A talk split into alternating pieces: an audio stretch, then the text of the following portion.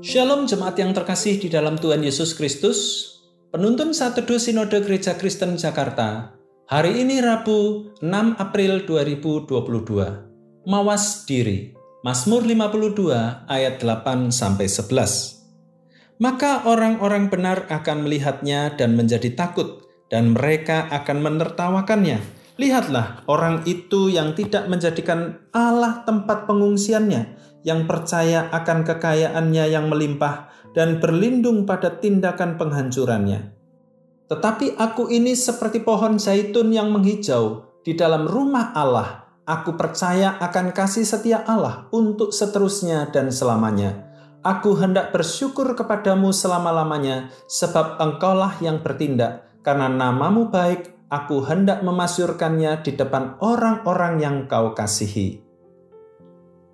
Apakah etis menertawakan kejatuhan dan kehancuran orang jahat akibat hukuman yang dijatuhkan Tuhan atas kejahatannya?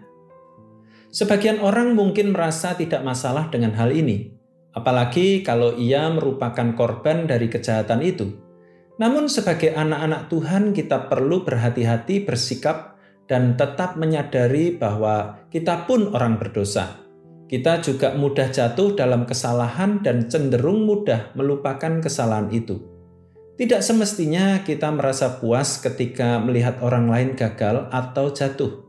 Jika demikian, maka bagaimana seharusnya orang benar menyikapi keadilan dan hukuman Tuhan atas kejahatan? Di bagian akhir Mazmur 52 ini, Daud menyatakan responnya atas tindakan Tuhan yang adil. Di kemudian hari, Daud juga tidak lepas dari kesalahan, sehingga dengan bijaksana ia mengajarkan sikap yang tepat atas kejatuhan orang jahat. Pertama, Daud memuji Tuhan atas tindakan Tuhan yang adil, ayat 11. Tuhan tidak akan membiarkan orang jahat terus berbuat jahat. Tuhan pasti turun tangan. Kedua, Daud mempercayakan hidup sepenuhnya pada kasih setia Tuhan, ayat yang ke-10. Daud menyadari bahwa ia pun bisa berbuat salah pada orang lain.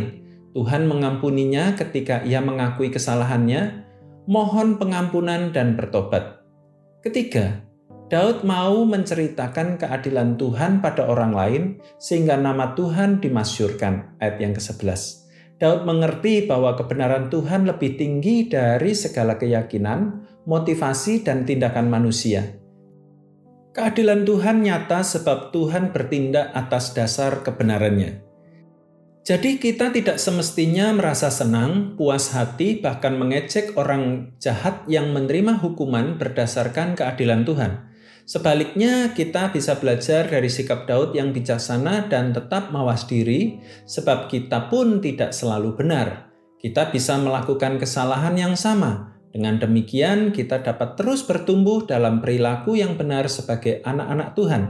Kita bisa menghasilkan buah-buah kebenaran dalam segala situasi dan keadaan, seperti pohon zaitun yang bertumbuh di rumah Tuhan. Ayat yang ke-10, dalam segala musim.